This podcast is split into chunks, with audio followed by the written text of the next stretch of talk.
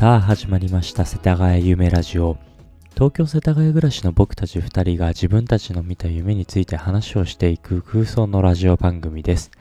毎週末に1話ずつ更新していきます。えー、今週もお疲れ様でした。えっとこれ収録してるの金曜日なんですけれどもまあ僕も平日仕事している身でえっと今週はかなり忙しかったですね。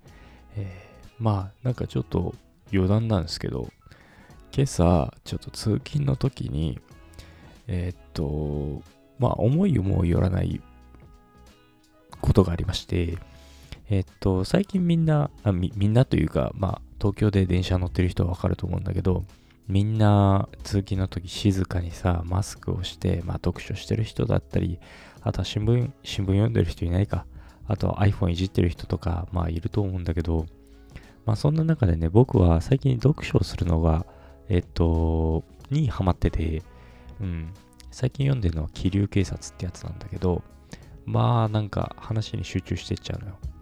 で、えっと、まあその物語に出てくる、まあ一人のエピソードで結構ドキドキするシーンだったのよ。うん。で、まあ通勤時間、まあ電車に揺られながら、まあドキドキしながらいたんだけど、うん。なんかマスク越しなのになんか臭いのよ。うん。もう絶対この車内で誰かが平行いたわ、みたいな。で、まあ、なんだろうね。まあ、こんな状況でもおならしちゃう人いるんだなみたいな。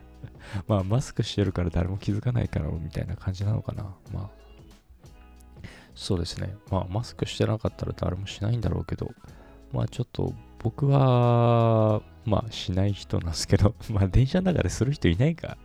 うん、まあ俺は我慢して、その、なんだろう、お腹すげえ痛くなっちゃうタイプ。そのみんな気使って、まあおならなんてできないよな、みたいな。そんなちょっとどうでもいい話だったんですけれども、はい。えっと、じゃあ内容に入っていきましょう。毎回イントロで、えっと、夢や想像力に関する雑学を紹介していこうと思います。今週の雑学は、目の見えない人も夢を見るということです。ほうほう、何やら興味深いっすね。えっと、人生の途中で目が見えなくなった人は、夢を映像で見るが、生まれつき目が見えない人は、夢を映像では見ない。おお。彼らは視覚以外の、例えば匂いや触覚などの感覚で夢を見るのである。これは面白いっすね。目見えない人、あ目、生まれながら目見えない人は、もう映像、映像目で見えるものはもう一生見れないんだね。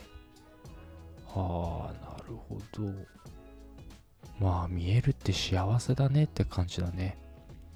でも一方でさ、匂いや触覚だの触覚だけで夢見るってどんな世界なんだろうねってすごい気になるところだよね。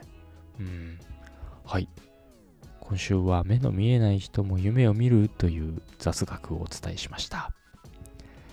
それでは夢の話に入っていこうと思います。まあ今週も僕な僕からなんですけれども、うんと、これはまあ最近、まあ常に最近見た夢ばかり話してるんですけれども、えっ、ー、と、これはね、夢の中で、うん、まず教室の机あ、椅子に座ってたんだよね。うん。で、周りを見ると40人ぐらいが着席してるの。うん。で、何やら授業をやってるみたいなんだけど、ちょっとその辺の記憶ないんだけど、その、みんなそれぞれ好きなことやってんのよ。うん。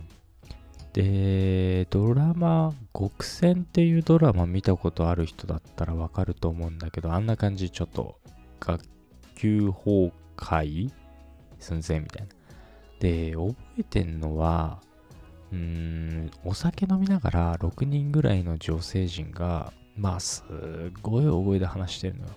うん。で、僕、基本うるさいの嫌いだから、まあなんじゃあいつらみたいな感じで、まあ見てたのは記憶にあります。うん。で、えっと、周りの人は、まあ、知人なのかってところなんだけど、これは、まあ、現実では見たことない人たちばっかりだったから、みたいな。その僕、有名人とか、まあ、顔、名前とか覚えられない人なんだけど、まあ、もしかしたらそういう有名人の人たちとか、俳優さんとか、なのかなとは思います。で、えー、っと、それで、まあ、いつの間にか時間が過ぎてて、で、宿泊施設に行くぞってなったのよ。教室から宿泊施設に移動するぞって。うん。で、それの移動手段でバスに乗り込むんだよね。うん。で、えー、バス停のところに、まあ歩いて行ったんだけど、何やらなんか見たことあるやついるな、みたいな。うん。それが、この夢ラジオ、世田谷夢ラジオ一緒にやってる孝太郎がいて、うん。で、格好がバックパッカーなんだよね。完全なる。えー、っとね、帽子はかぶってなくて、まあ、彼は今、えー、とロン、毛じゃないな。まあ、普通の髪型なんだけど、夢に出てきたのはもうボッサボサのロン毛で、ヒゲもボーボーで、で、大きい、多分ね、45リットルのバックパック持ってたんだよね。最近僕も、えっと、山登ることがあって、大体大きさわかるんですけど、まあ、結構デカめの45リットルのやつだよね。で、えっと、片手に、あの、よくキャンプとかで使うような銀色のマグカップ、よくあるような、うん、持ってたんだよね。まあその、その格好というか、その容姿だけで結構やばいなとは思ってたんだけど、で、何やってんのって聞いたんだよ。うん。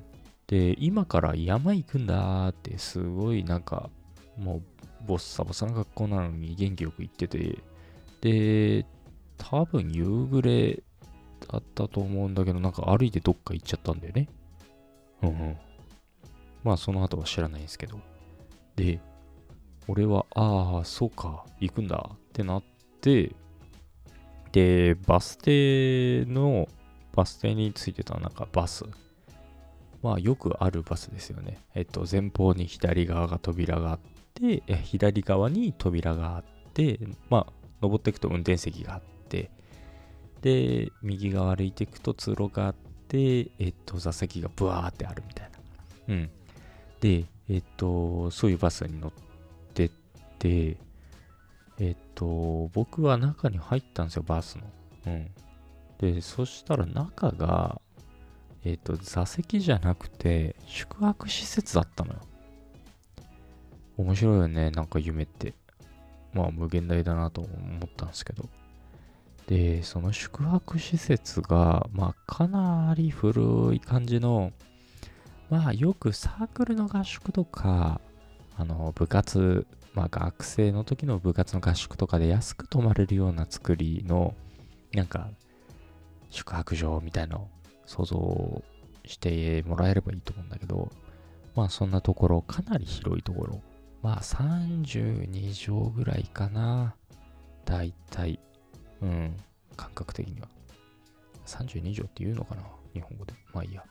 で、えっと、そこにはもう布団がびっしりと敷き詰められてたのよ。いわゆる白のやつで、まあ、宿泊施設にあるような、床で寝るような布団ね。うん。で、えっと、そこでもちろんもう寝ちゃってる人、まあ横になってる人がいるんだけれども、中にはスーツを着て、もうすごい勢いで仕事してる人だったり、あとは、座って酒飲んでる人とか、あとはタバコ吸ってる人うん、もういたね。で、まあ中にはすごく男女でイチャイチャしてる人が混じってて、すっごいカオスだったのよ。うん、もうなんかみんなやりたい放題みたいな。ああで、えっと、見たことないんだけど、なんかすごい偉そうにしてる人。まあスーツ着て、メガネしてっていう人、あと女の人だね。なんかスーツ着て、髪の毛もバッシリみたいな人たちが必死に、まあ、いい加減に寝なさいって言ってんの。あと、外に出るなって言ってたんだよね。うん。で、まあ、でも、まだみんなやりたい放題みたいな。無視。で、俺はすごい客観視してるみたいな。まあ、あたかも関わってないですよ、みたいな。うん。で、まあみんなもうやってらんねえや、とか言って、まあやってんだけど、で、そんな中、僕客観視してたんだけど、その一人の女性に声かけられたんだよね。女性というか女性の声がしたんだけど、うん。で、耳元でいいことしないっ言ってきたんだよね。うん。で、そこで iPhone の目覚ましが鳴って、目が覚めたんだよね。うん。まあ、おいおいと。おいおい現実と。うん。まあ、ある意味、ここ最近で一番最悪の夢だったよね。うん。あの後どうなったんだろう。うん。